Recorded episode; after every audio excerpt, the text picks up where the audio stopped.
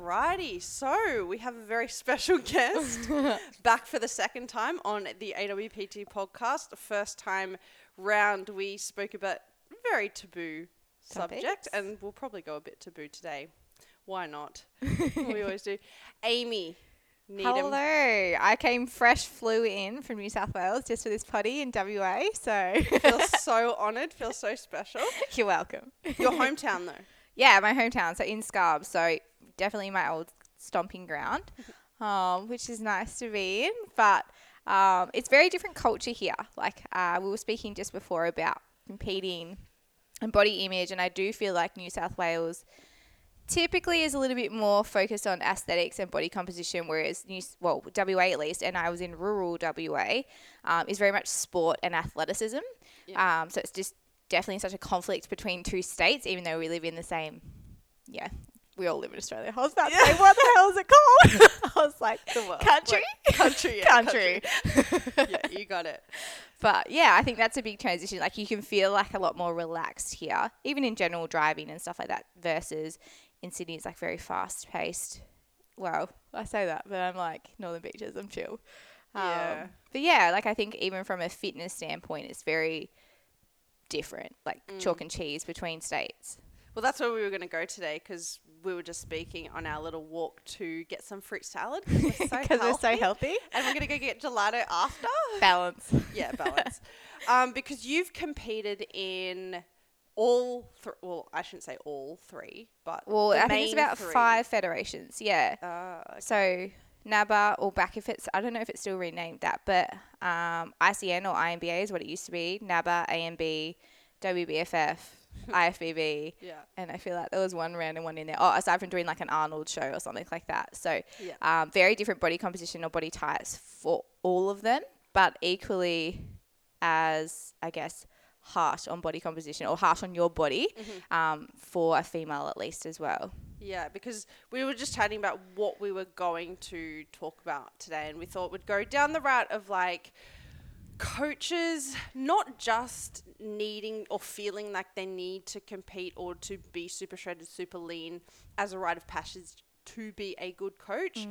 but also the ramifications of that on self worth and social media and feeling that imposter syndrome and like not being able to put themselves out there. Like that's one thing that when I ask questions on my social media, like as a coach, what do you struggle with most? Mm. And it is that imposter syndrome. And so like those feelings like I have a mum and she messaged me she's like I don't look like other PTs so I feel like mm. I can't put myself out there. I'm like who's your niche market and she's Yeah. like who's your target market? She's like it's other mums and I'm like Well, then Well- work towards them, yeah. exactly like But I think that's the whole thing with imposter is eventually, even as coaches, we end up coaching a younger version of ourselves. Mm-hmm. So I do get a lot of women who would say the same thing, like, I just want my body to reflect the fitness level that I have and the healthy eating that I do. I'm like, okay, so you want your body to reflect your lifestyle that you have. Mm-hmm.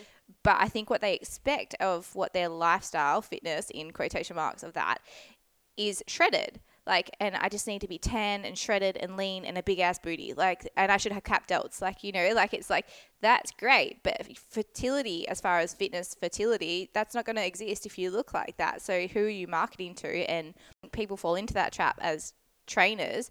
It's really good marketing. I'm like, okay, but for who? Like I said, do you want to coach other competitors? And he's like, no, like I just like Gen Pop, but I want someone who's driven. And I think they see uh, ath- like peak physique as far as like body composition changes competing as determination. And so they want people to feel inspired by that story and want to achieve it. Um, but ultimately, yeah, if you're coaching Gen Pop and that's who you want, do photo shoots and do get your leanest and healthiest and do a photo shoot from there and use that to inspire people because what happens is this trap that you get of clients who come to you who then compete and wind up worse off.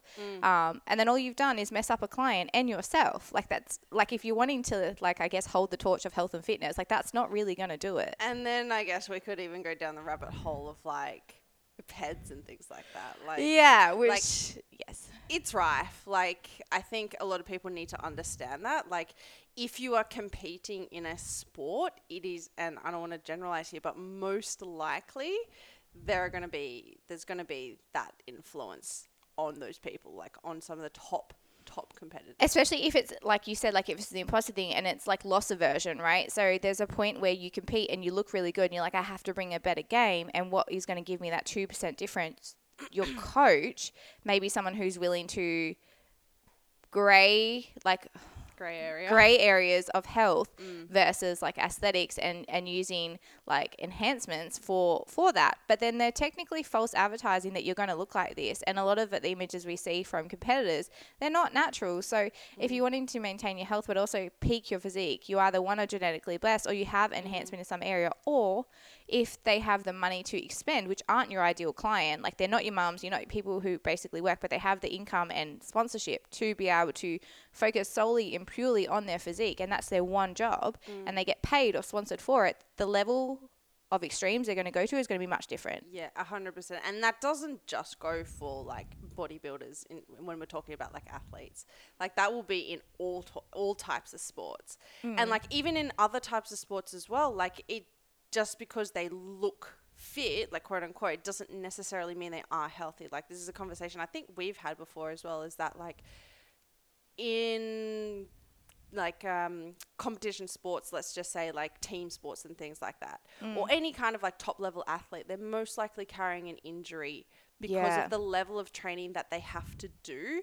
And, you know, the way that they push their body to the extremes, like it is like it's inspirational, but mm. also just knowing what comes with that as well. And like have a look at, at like, you know, let's just take like the, the top athlete or athlete quote unquote in the world like a footballer like Tom Brady or something like that like his coach like has his coach and I actually don't know who his coach is but like is that coach as good a player as he is so the coach doesn't necessarily have to be because coaches don't play like the athlete, right? Like they have the background knowledge, they have um, the theory behind it. Yeah. all, But they might not necessarily have, and this is where like we could have a discussion and argument as well, is like talent versus grit as Yeah. well. Like there is definitely talent is definitely going to play a part.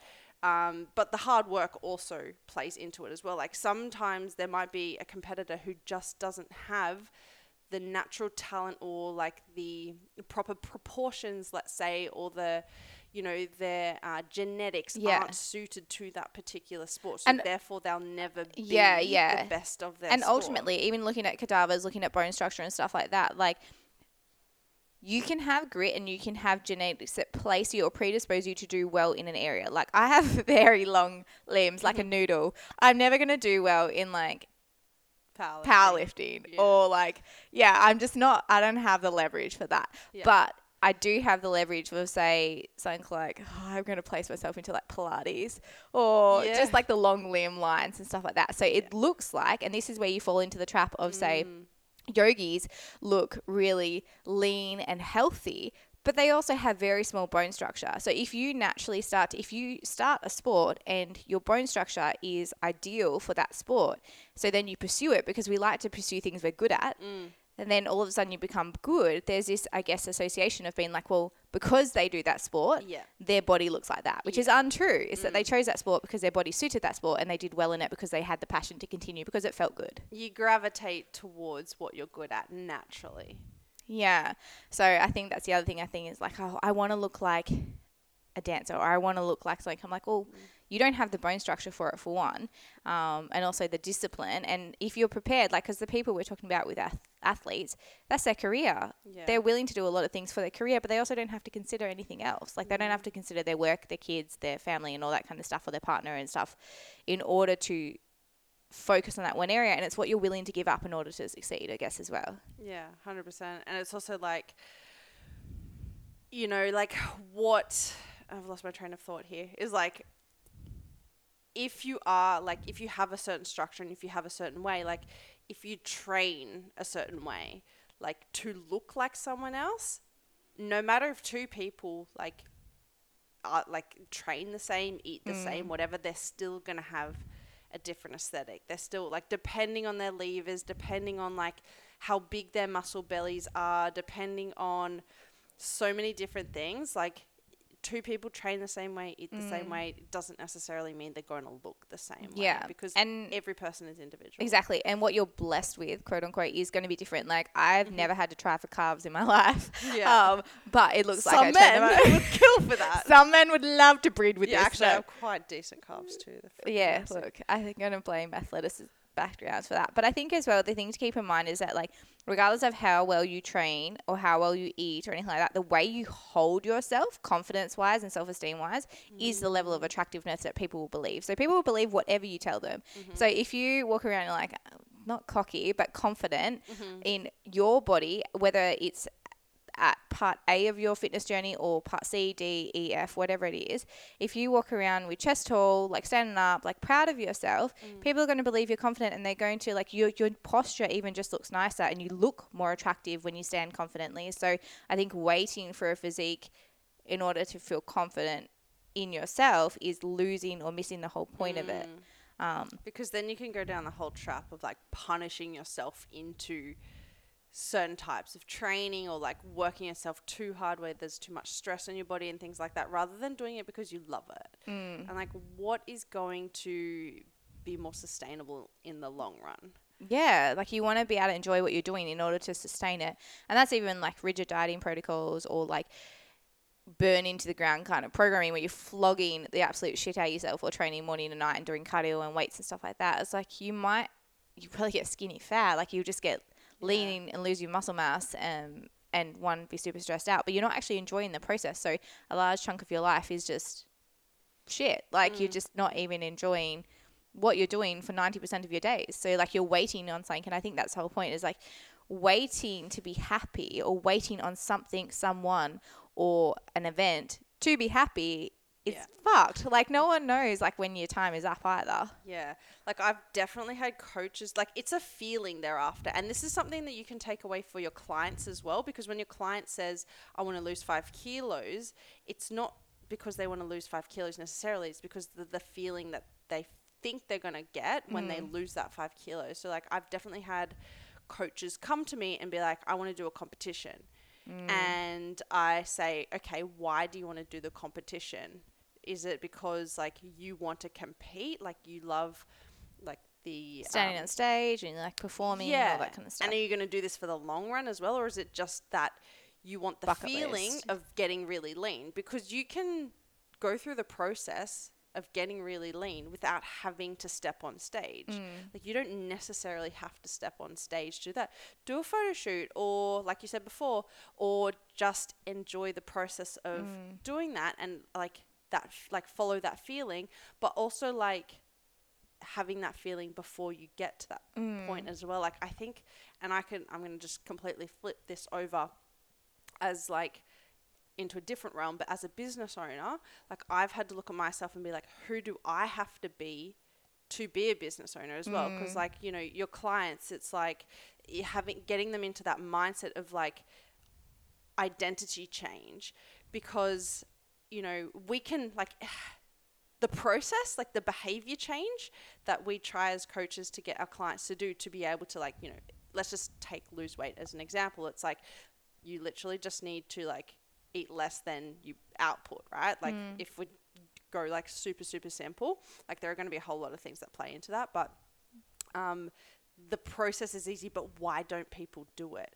Mm. Why don't they change their behavior? It's because they have an identity linked to, Yeah. well, I'm a person who is a foodie and I like to go I out love and to eat go out with my friends. We have like platters and, and like alcohol Yeah. and like stuff like that. And that's like not, nec- it's not necessarily their identity to be like that fitness person. So like rather than starting from the ground level, like changing behaviors, we need to address the identity, and Of that's going to stem down Yeah. into thoughts and emotions, and that's going to stem down to behaviors. So, like, as a business owner, I've had to be like, think like, well, what's my identity?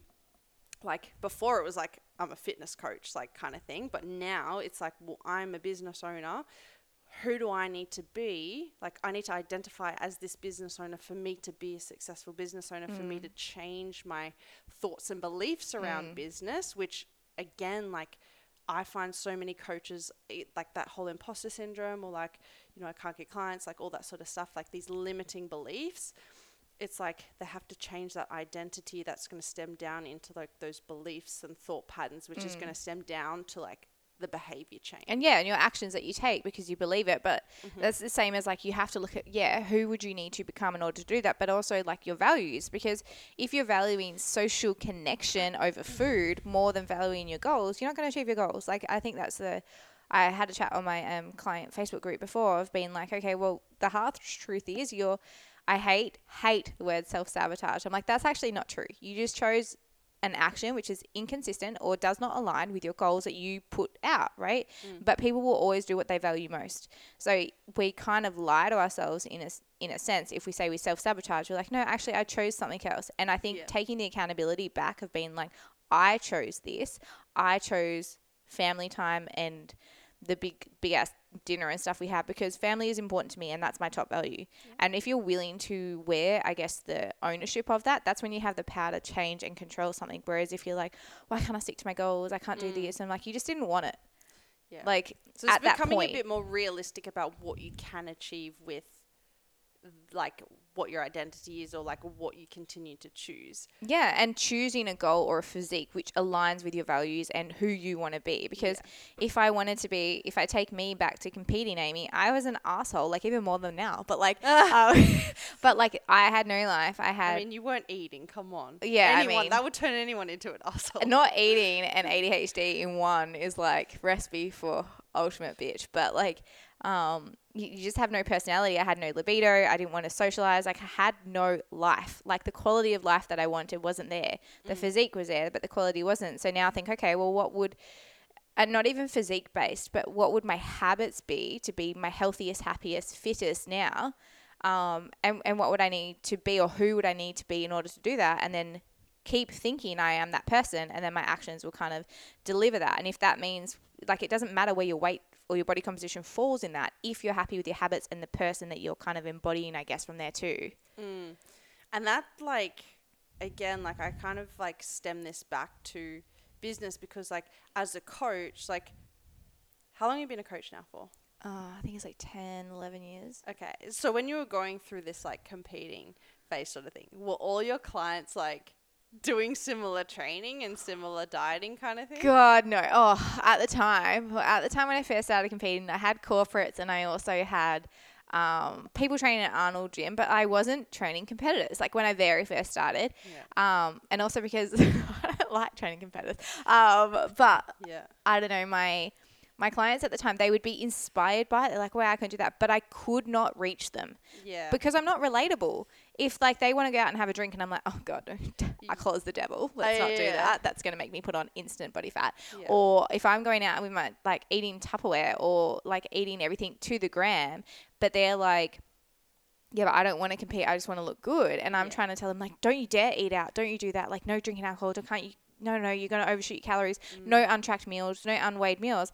You cannot reach a client because they can't relate to you whatsoever. Whereas now, if I have a client, she's like, oh, it's my birthday coming up. I'm like, all right, this is how many drinks you're doing. This is like, we're just going to control this. And if you eat like this in the morning, like you have your protein, reds and greens, and Yeah. you have a lighter lunch, then we can warrant having this, you know? And it's working and being able to relate to them from a lifestyle perspective that they will, they will stay with you. If you make it sustainable in their program and also in their nutrition, um, and you relate to them and you speak to what they value, like if they value their friendships and partying, if I speak to them in that sense and make my protocols and programs fit in with that, they're more likely to stay on. Like most of my clients stay on for over a year and a half, two years, purely because they're like, this is sick. One, they get adaptations, and I have flexibility in what they can do. And obviously, they're constantly progressing, but they're learning along the way. Because I mm-hmm. think trying to set a goal or a target outside of what they're capable is the quickest way to bring down someone's self esteem. Yeah. I feel like you are not going to tuck out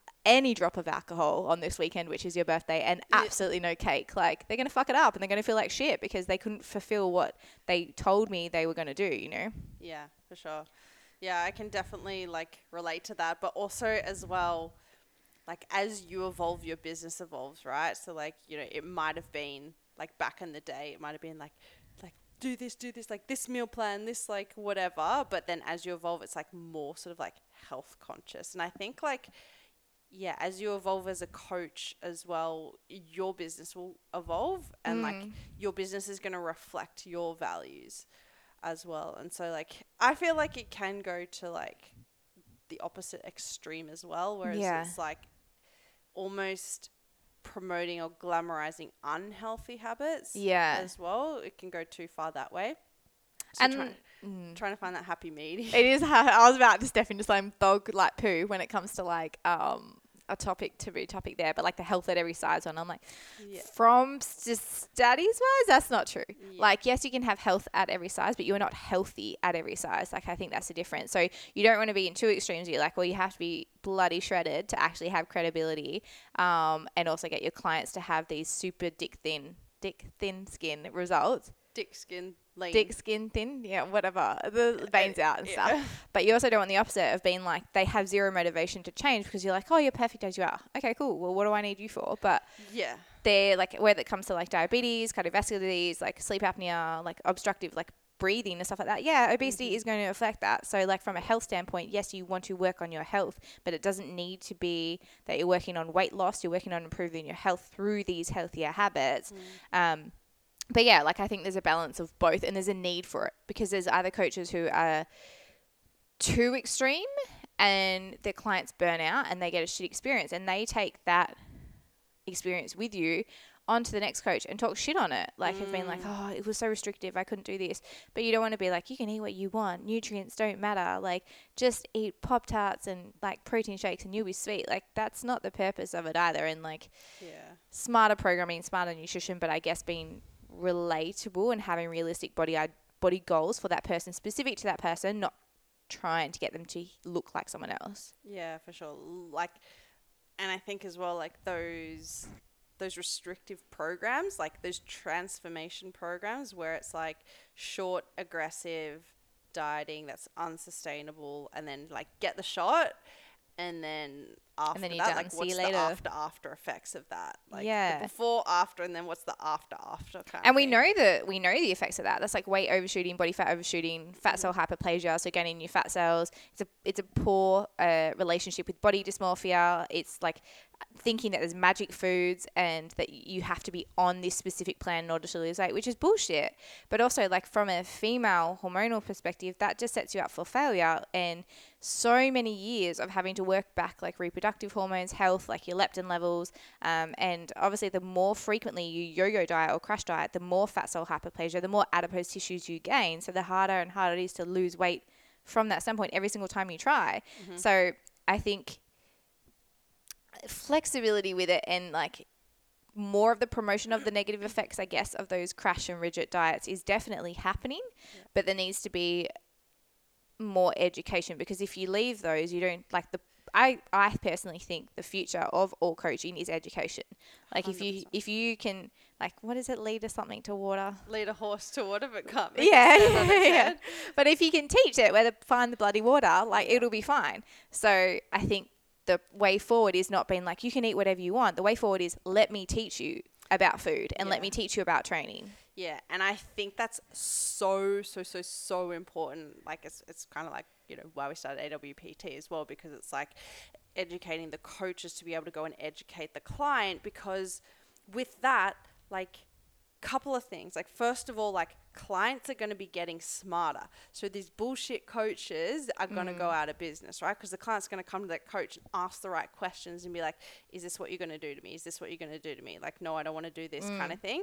And then coaches also have to step up their level of education because otherwise again like you're going to get left behind mm. kind of thing. And yeah like i think that's super important. C- clients will not necessarily need you but they want to stay with you so Yeah. like, you know in some cases like coaches will keep clients in the dark and like Because they want them to feel needed. yeah. literally do everything for them because they feel like yeah they need them but if you're educating your clients then they're going to want to stay with you because you know that you have their best interests at heart Yeah, and they they will see that. Like they people can have pers- like they can pick up vibes and like your energy and stuff too. And if they feel like you're just taking for a ride, they're not going to want to. One, if you educate them and they feel like you have their best interest, but also if you are if they feel good. People will stay if they're like, I feel amazing. Like, regardless of what their body looks like, if they're like, I feel so good. I've never felt so athletic. And yeah, I'm the leanest I've been, but I have a balanced lifestyle.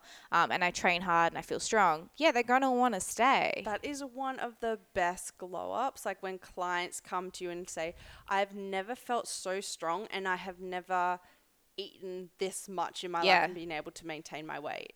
Like, Yeah. fuck yes. And I should say it's not just women either. Like I have a male client now, and he's like, Amy, I've never had so much energy in my life. He used to do intermittent fasting and keto. Ugh. And he's like, I never had any energy. And I was like, what the fuck? no Why? wonder. But also, that's a like dopamine client thing too of like, let me go hard and fast and see if I can do it. Yeah. And then if it seems too easy, I don't want to do it. Right. Um, but like, yeah, he's dropped oh, so much. Like, he's like, I have great energy. I have a better sleep. I train well. I feel strong in the gym. And he's like, I'm actually cognitively with it in the morning. I'm like, yeah, because you have glucose or like you have food. Yeah, it makes Um, sense. Yeah, it makes sense if you're not starving yourself.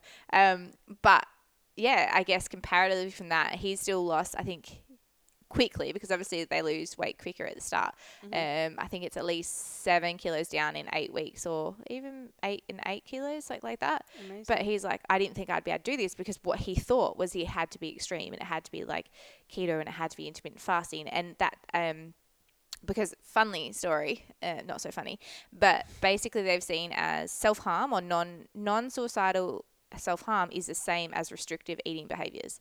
So the same feelings or thoughts surrounding it is the same as what happens in um yeah. So think like cutting yourself and stuff like that yeah. uh, without intention to die, Yeah. um, because it's punishment and yeah, I it's can the same see that thing. as, as like punishment or even like trying to control, right? Like restrictive yeah, if eating. I can't control my life, I'll try my eating. Yeah, Yeah, it's the the only thing you have control over at some like in some periods of your life.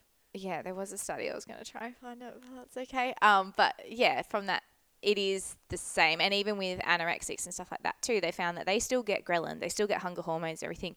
Their perseverance and feeling as though they deserve that punishment, that's the difference. Is they they're willing to go through it because they feel they deserve the punishment, or they've created such a big story in their head about food that they um, yeah, they can't really get past it. I guess. Yeah, that's insane.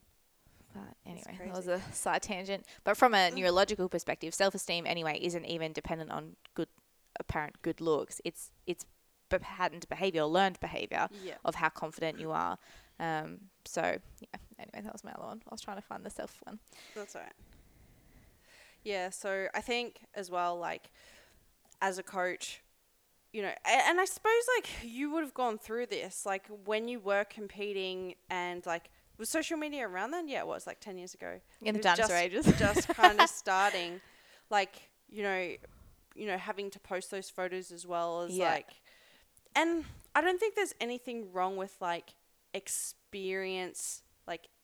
I mean, you've come from experience and you're like, now I go the opposite way kind of thing. Mm. But also, like, you know, showing your clients that, because I, like, I've definitely gotten lean before, but I didn't necessarily need to feel the need to compete. And I've definitely Yeah. gotten strong, like, fucking strong before, and I could have competed in powerlifting, but just enjoying the process and also, like, Which is so much more balanced. Well, I don't know, at least from my perspective. So I went from competing. The reason I did so many, and obviously consequently had six years secondary amenorrhea, um, is because I was good at that one thing and I was like, oh, I finally found my purpose, like something that I can do and I'm willing to punish. And that was the whole point is I was already slightly under eating before because that's what women in fitness are told to do is that you eat small meals, you got to be lean. Men can bulk, women cannot. Like you've got to stay relatively lean.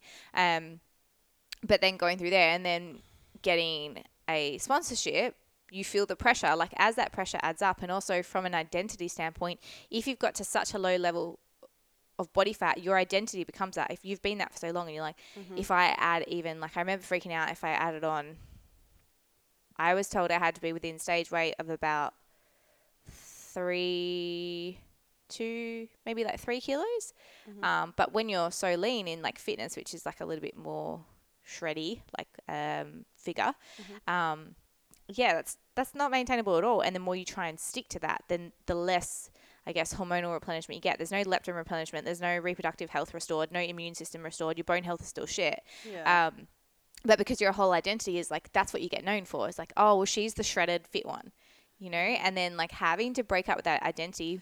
To be completely honest, And that's how you change your behavior, right? Like we were just yeah, yeah, before. exactly. I'm like, and I Mm. think one of the biggest ones I quote ones I've seen, I was like, I'm actually not losing my body, I'm gaining a life. Yeah. Wow. Um, and and knowing that, I'm like, okay, well, if I want to eventually procreate or create children, I love the science term, um, then I would need to live a lifestyle and have a body that would fulfill that. Um, and I think even reading things of like the amount of cardiovascular risk and, and uh, osteoporosis risk from having such low levels of body fat. I was like, oh, this is not worth it. Like if, if I'm shooting myself in the foot from a health and longevity standpoint, it's fine to punish myself and be like, it's okay. I just won't have a cycle. I'm never going to get pregnant. um, but then when you start to mature and you realize, oh, actually, this is actually harming my health as well as my ability to It's create life. just- Like, yeah. yeah, and I think that that's, I guess, the whole difference. Is like there's a difference between being looking like you're fit versus actually being fit. Healthy. Yeah. Um, but unfortunately, the if you until you break up the identity, you won't do it. And like there were so many times I remember I started reverse diet. I know I got so excited. I started doing a recomp program with a guy at PPS in Perth actually, and he's like, "Right, we're putting on you on 2,600 calories." I was like, "Oh my god, I've never eaten so much in my life." There's me like 3k now, Yeah. but um, I remember at the time, and I didn't associate anything negative with my body at the time, but I did have I thought it was muscle. I did gain obviously body fat after like weight overshooting, but I was very muscular because that was my first comp. That's the first I've got that lean. So the body fat or weight overshooting wasn't that bad. Um, but I remember going out for dinner to grab Grill'd or something with friends, and I was like, okay, I've I just started flexible dieting. I was like, amazing. I'm just going to calculate this in. I'm going to get a Zen Hen with no dressing. I'm going to do this on the side, and I hadn't seen them in like a little while. And all it took was one comment. My self esteem was obviously quite low, and I was just repairing my relationship with myself. And I felt really good. I was like, I was able to go out and eat something which wasn't on plan. I felt strong in my body, not shredded. I felt strong, and that made me feel happy because my libido was higher and I enjoyed life more, and I was just happier for no reason.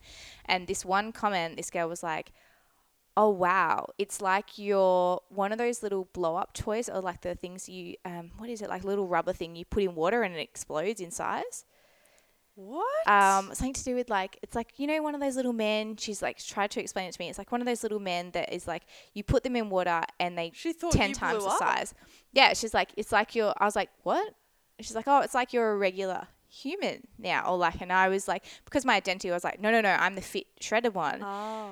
And like I had put on weight, and that was also like my hormones coming back online and stuff like that. But I was also, you got to remember, on stage the first time, not a lot of muscle mass, and I would say 51, 52 kilos, like tiny, And you're tall. and I'm tall, um, and also I have long limbs, like it's got a while to carry. Um, but yeah, like, and I was just like, I, it just sh- shook me. I was like, or have I let myself go? Quotation marks, like Yeah. of like, oh, I was actually feeling really good, and that one comment brought me back down. I was like, that's it. Next day, I fucking started like ketones for whatever reason. I was brainwashed into that, Oh, and then like keto, and I can't do this, and then I got told I had PCOS. What I had was HPA dysfunction, and I Mm. had hypothalamic amenorrhea, and that's why I had secondary amenorrhea. But like, it takes one comment, and we obviously ferment or stew on a negative comment when we've had so much positive going on. Like I felt strong. My coach was giving me a great program. I was doing like lifting more weight and I felt like more energetic and I enjoyed life and I had a healthy relationship with food. But then we focus Mm. on this one negative comment of being like, oh, I supersized, supersized me, which I didn't. Gee, I just was a human. I just wasn't a tiny, shredded, pubescent looking teen. Like, um, and like when I think about it, of changing body typing wise, I literally went from looking like a pubescent teenage girl Mm. to a woman, and that was such a hard thing to break up with. Of being like, I was a gymnast and I was lean, and then I was a competitor and I was lean and I was small. Um, and then all of a sudden, I have a woman, and I have uh, I have a woman. I, have am a a woman, and I have female hormones, and I have to deal with this, and I have more emotion. Like I wasn't used to having any emotion whatsoever. I was just like dead inside. Wow. But yeah, like I guess that's how one comment and even being kind about how you speak about people's bodies Yeah. um, can shape someone's identity and how and their growth, like and how well they are to like evolve. I guess. And that's why it's like always a work in progress. Like if we relate this to like not just about like your self worth in your body image and your physique, but like, you know, if you were to, you know, put yourself out there, let's say, like on social media. Like I'm just relating this back to what I hear from coaches, but mm.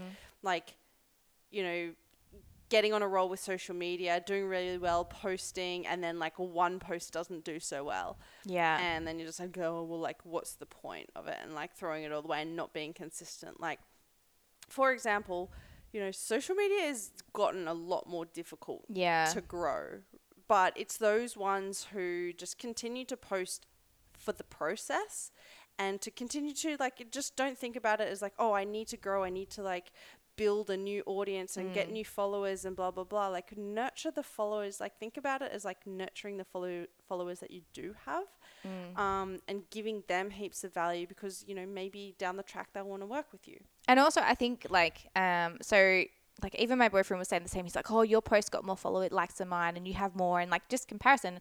And in my head, I'm like, it's never. I said I don't post for my following. Like clearly, it doesn't grow. Um, but I think the whole point of the if you're focusing on something transient about how many followers you got, all that kind of stuff, is you're mm. missing the point. The point is you're mm. putting out a message that people can benefit from, whether they stumble across it, whether they follow it or not. If your message hits home with someone and that mm. makes them change the way they see their body or the nutrition or training and they learn something, that for me is my goal. It's not about the following or who likes it or anything else. It's like, did I get my message out there? Am I happy with the message that I put out there? I've I watch rewatch my own reels and stories and the i think i'm hilarious I'm so funny. Um, we're funny Yeah. together. We're funny. Um, but like I'm like that's my point. It's like, am I happy as someone who's creating the masterpiece of whatever I choose to put out as my business? Am I happy with that? Because that's all that really matters. And the ones that leave. Like that's trash taking itself out. They clearly didn't want to do business with you, and they clearly didn't believe in what you're saying. So good, like leave. See you, yeah, bye. Yeah, a hundred percent. And that's why where I think it's like that scarcity mindset. It's like, oh no, like what if they're not gonna like me? Like, oh, uh, what if I lose followers? It's gonna be bad for business. Blah blah blah. But like you're saying, like yeah, that's that that they're people who aren't gonna do business. Yeah, that's not your person or your people. Yeah, like, Like- you want to attract the people that you want to work with you because trust me, it's like a difficult. Like even if you do favors for someone, like just to Yeah. get someone on board, like that's a mistake because They don't value they you. don't value you and what you provide for them. Like And you want to honestly be as shocking and vulnerable as you can because the people who are meant to be for you will stay. Like that's why I have images of poop on the toilet and stuff like that. Like the people who are meant to see it will stay and they will like it. The people who are not will be turned off and they'll leave. yeah, But I think that comes from knowing your niche too. yeah. I think that could be as well like something like why my following isn't growing anymore because I am doing more of that. I am like putting more of myself out there rather than being just this like 2D. robot- Yeah, like literally that's how I felt lately. I felt like like you know, since in the last year I've definitely grown, but before that all I was was training and nutrition. Yeah. And all I was there for was for like, you know, here's an exercise and here's a and here's like how to fix it and like yeah. here's and it, it is valuable for people, like don't get me wrong. But also like I was like but I'm me as well. And so like and I've actually found like to be honest, my business is doing so much better. Yeah, even though my following isn't Because people can relate to you now. Yeah, and more people yeah, want to work with me. But I, yeah. And it's not based off followers. I know plenty of coaches making six figures who have a thousand followers or less. Yeah, yeah, of course. It's never about your following size. It's whether you can reach that person and they, they connect with your story um, or whatever message or thing you're trying to do. But I think the whole point to realize, especially with social media, is that it is a photo app and it's entertainment. People will literally watch a train wreck if they think it's going to be entertaining. Yeah. So it's it's about your presence of what you want to deliver. Um, but yeah, it is entertainment. So people with say a large following, they may not have anything to offer, and also they may not get many inquiries from people to Mm. do business with them because they don't see them as educated. They see them as funny. They see them as uh, funny or good looking, but like they just want to look at them, right? Yeah. But they're like, oh, I actually don't think you know anything. So I'm probably not going to do business with you. So you've got to have, I guess, well, for me at least, I have a very funny. I, like I like to entertain, but I also need to balance that with like I'm like, yeah, I like to entertain and I like to get your your attention for it, but I also have the knowledge in that area.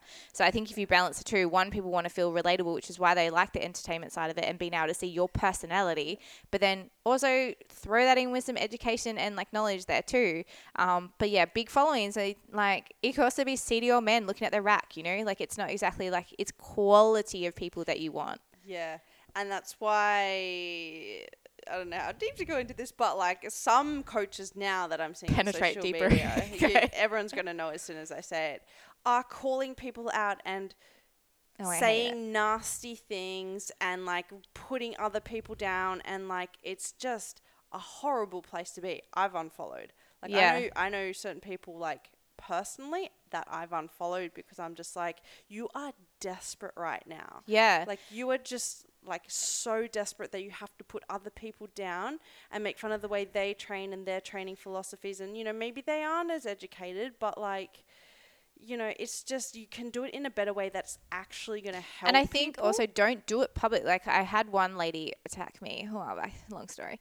Um, and my issue was. Uh, I messaged her. I had to message her. I was like, "Hey, you've actually posted something of mine which was taken out of context, and you haven't actually spoken spoken to me in regards to like educating me. I'm like, this mm. is an issue for someone who has a PhD. yeah Your whole focus should be to stop it at the root and be like, hey, I actually think you said that one thing wrong. yeah But instead, you care about likes and follows and engagement from your end. That tells me you're in the wrong industry. Because mm-hmm. if that's your your whole point of difference, in the only way for those people to be able to make entertainment is to bring others down. That's the same Yeah. as tall poppy syndrome, and I, I think it's pathetic. like everyone is just doing the best with what they have and i think like you know you know you guys as coaches whoever's listening like put put it out there like put out there like what you believe and what you think and like who you are and all that sort of stuff because like you're never going to please everyone. Mm. And also like we all make mistakes and we all like we're all on a learning journey we're all on we're all in a process. And also you know that woman that called you out mm. she's not your client. Like yeah, she's know, not. yeah and you're going to know more than your clients as well like And I yeah, and I also think speaking of which of like knowing your client is in the past I'd been maybe creating things a little bit more long-winded going into the complete science of it mm-hmm. and I'm like, okay, am I coaching myself or, or like educating myself or am I wanting to hit Yeah. my my audience who are like general population Yep. because if I am I need to simplify it and I think a key marker of knowledge is if you can put things in baby terms 100% but also we technically from a neural perspective you should speak to a client as if you're speaking to or, or course participants even if they're pts whoever they are as if they're like 11 12 because if you can't speak to them like you're 11 or 12 year old or 8 year old mm. then you do not know your topic well enough Yeah, I definitely like with AWPT and stuff. Like, I still try to make, even though there are like technical things that we need to talk about, I still try to make it as digestible as possible. Like, I mm. have had women who aren't PTs or coaches, and they might not necessarily know the basic anatomy that you know have done the course, and they've been able to understand. Mm. Still, like you know. Yes, it's the scapula, but it's also the shoulder blade. Like, yes, it's the patella, but it's also the kneecap, like that kind of stuff. Yeah, and even an analogy of being like, well, you know, you would feel it when you do this movement. And they're like, oh, yeah, now I get it. And also, it makes you more relatable. But people cannot learn. So, say people retain 20% of i- information in a course, mm-hmm. people cannot learn in a stress state. If they are so worried about getting an answer wrong or not digesting it and they're just stressed trying to take as many notes as they can, they're mm. going to retain maybe 5%. Yeah. Whereas if you can make it relatable and use analogies and also simplify it down, like and make it practical. make it well. practical, like like, keep them engaged. Like I think it's put every this into practice. Like I Yeah. hate going to courses that are just like, like here's like all the information and all the theory, but like, well, but how does that help me and how does that help my clients, kind of thing. Yeah, and I think there's a difference between some courses I've done. um, I just mouthed You just one. mouth it. I just mouthed the course. We don't Um, name any names. where it just felt like I'm watching a dick show. Like I'm just well, not like that, not ping pong, no. but it looks like I'm watching someone talk about how good they are. yeah. And I'm like, that doesn't educate me in any sense. Like, and I've sat through this lecture so many times of going to that particular place of being like, I'm not actually learning anything. Um, you can't keep me engaged. I'm bored as fuck because all I'm hearing about is how good you are and the clients you've worked with. Um, that I can't can't relate. Like you need to, and if you're speaking in terms that I don't understand, I'm going to switch off. I already have ADHD. Like if I'm bored, mate, I'm just going to look the other way. But um, I think like I'm more of an extreme to try and keep engaged, unless of course I really love the topic. But I think that's the whole point is that even speaking to say your clients and stuff for the coaches listening is like make it relatable and digestible, but do not never oh, underestimate. Oh, is it over underestimate the level of basic that you would need to go to that people do not understand. Yeah. Because if you're starting to talk about, say, gluconeogenesis or changing, they're, they're like, bitch, what? Like, yeah. can you take it back like three notches and put it in terms they understand? Like, okay, cool. Well, if you're going out for drinks, like your liver's going to be slightly impaired. Like, don't go home and have a sugary snack, stuff like that. Like, it's not going to work so well. But um, even from, say, if I'm talking about microbiome with a client, I'm like, okay, so we want to have a variety of species. Like, what we want is instead of um, a small apartment garden, we actually want a rainforest, and, it, and every one of those pieces of plants is a, a different microbe, right? Yeah. So I'm like, that's what they want, and they're like visualizing, like, oh, okay. And the way we get that is through food diversity and stuff like that. And they're Love like, so just like change it up. Yeah. Don't need to use big terms. People just need to be able to understand what you're saying, and they'll they will say if they need to learn more. You know. Yeah, hundred percent. Awesome. Um, cool. I think that covered like quite a lot of things. Anything else you want to say? Oh no, nothing else. Anything else you wanna touch on? Um, no. If there's, I don't know, if there's Gen Poppy people, um, oh, they're not really coaches. I was going to say you can check out my ebook, which is Oh yeah. so I simplified a lot of like body fat overshooting and um, weight distribution, sex differences, stuff like that, and that is in um, my Starve Your Food Fears or Smarter Fat Loss ebook, which Yeah. is out. Even if you're a coach, like check it out. Like you know, you might take some things away that you can take to your clients as Yeah, well. to be completely honest, coaches would probably work with it better if you understand or have a basic level of nutrition, but I tried to make it as simple as possible. So it's just a really easy read. It's something I put through from doing a course previously on Starve Your Food Fears, understanding that. Um, but other than that, I think just know that what you have to give your coaches or you'll give your clients is good enough. Mm-hmm. Um, and I think you do not need to be in a certain physique or at a certain status of PhD or anything like that in order to have value to, to your clients. Hundred percent. Yeah, definitely. And I think maybe even like number one is like caring. Yeah. Like caring about your clients, caring about you know getting them the results and to the goals that they want. Because you know sometimes like it's not even about that. It's about the mindset shift. It's about who they are. Like they feel more confident. Mm. Like that's a feeling. That's not something that you can give them physically.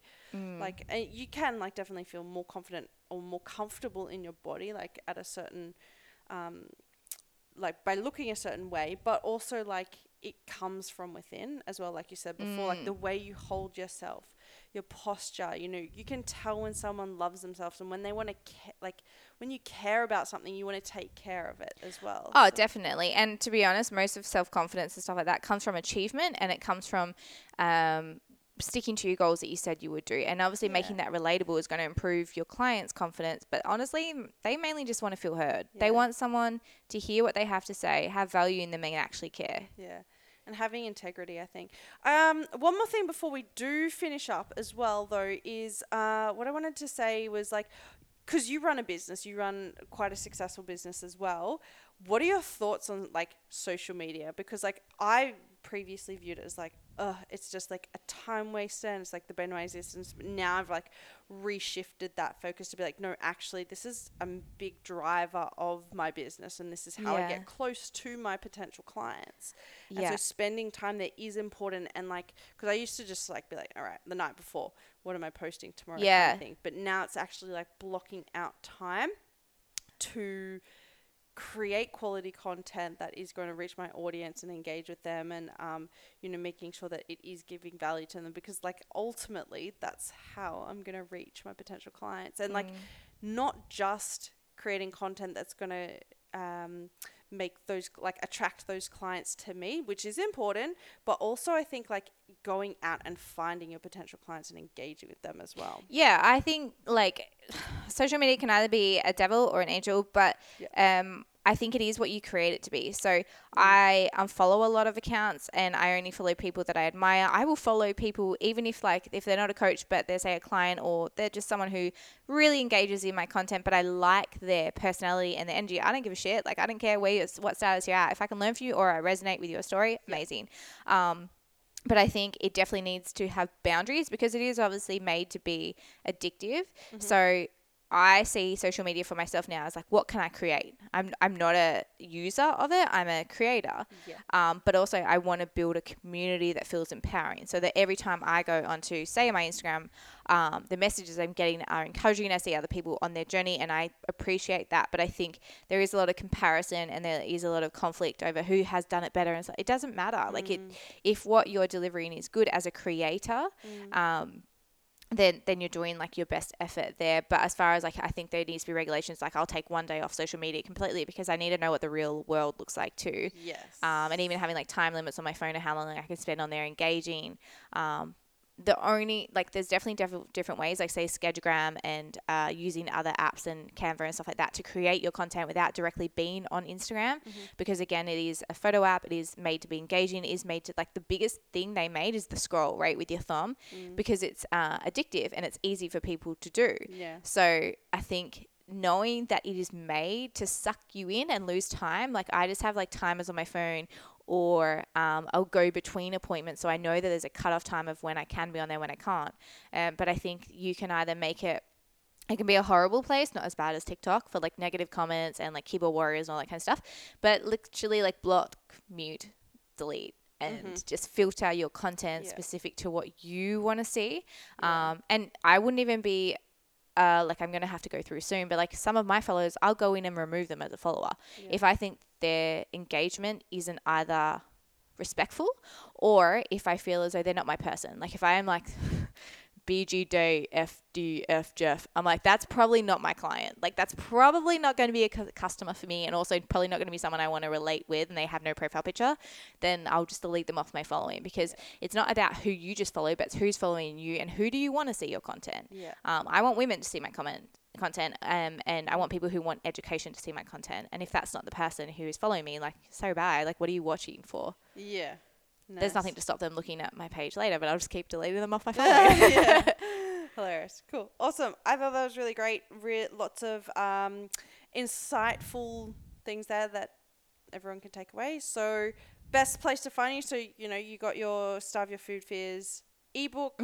Um, So all coaching inquiries, all my link trees, most of my stuff I'm just active on Instagram. So it will be coach need and then the letter M F I T. So need M fit. Um, you'll be able to probably find me through Kayla's as well. Stalking, I'll probably the one heart eyesing or flaming most of her pictures. and I'll tag you in this and Oh, all yeah, that sick. as well. So, But yeah, that's probably the best place to find me. You can also find me www.needandfit.com um, we, if you want to have a look at little background info. Um, otherwise, I will see you on the gram.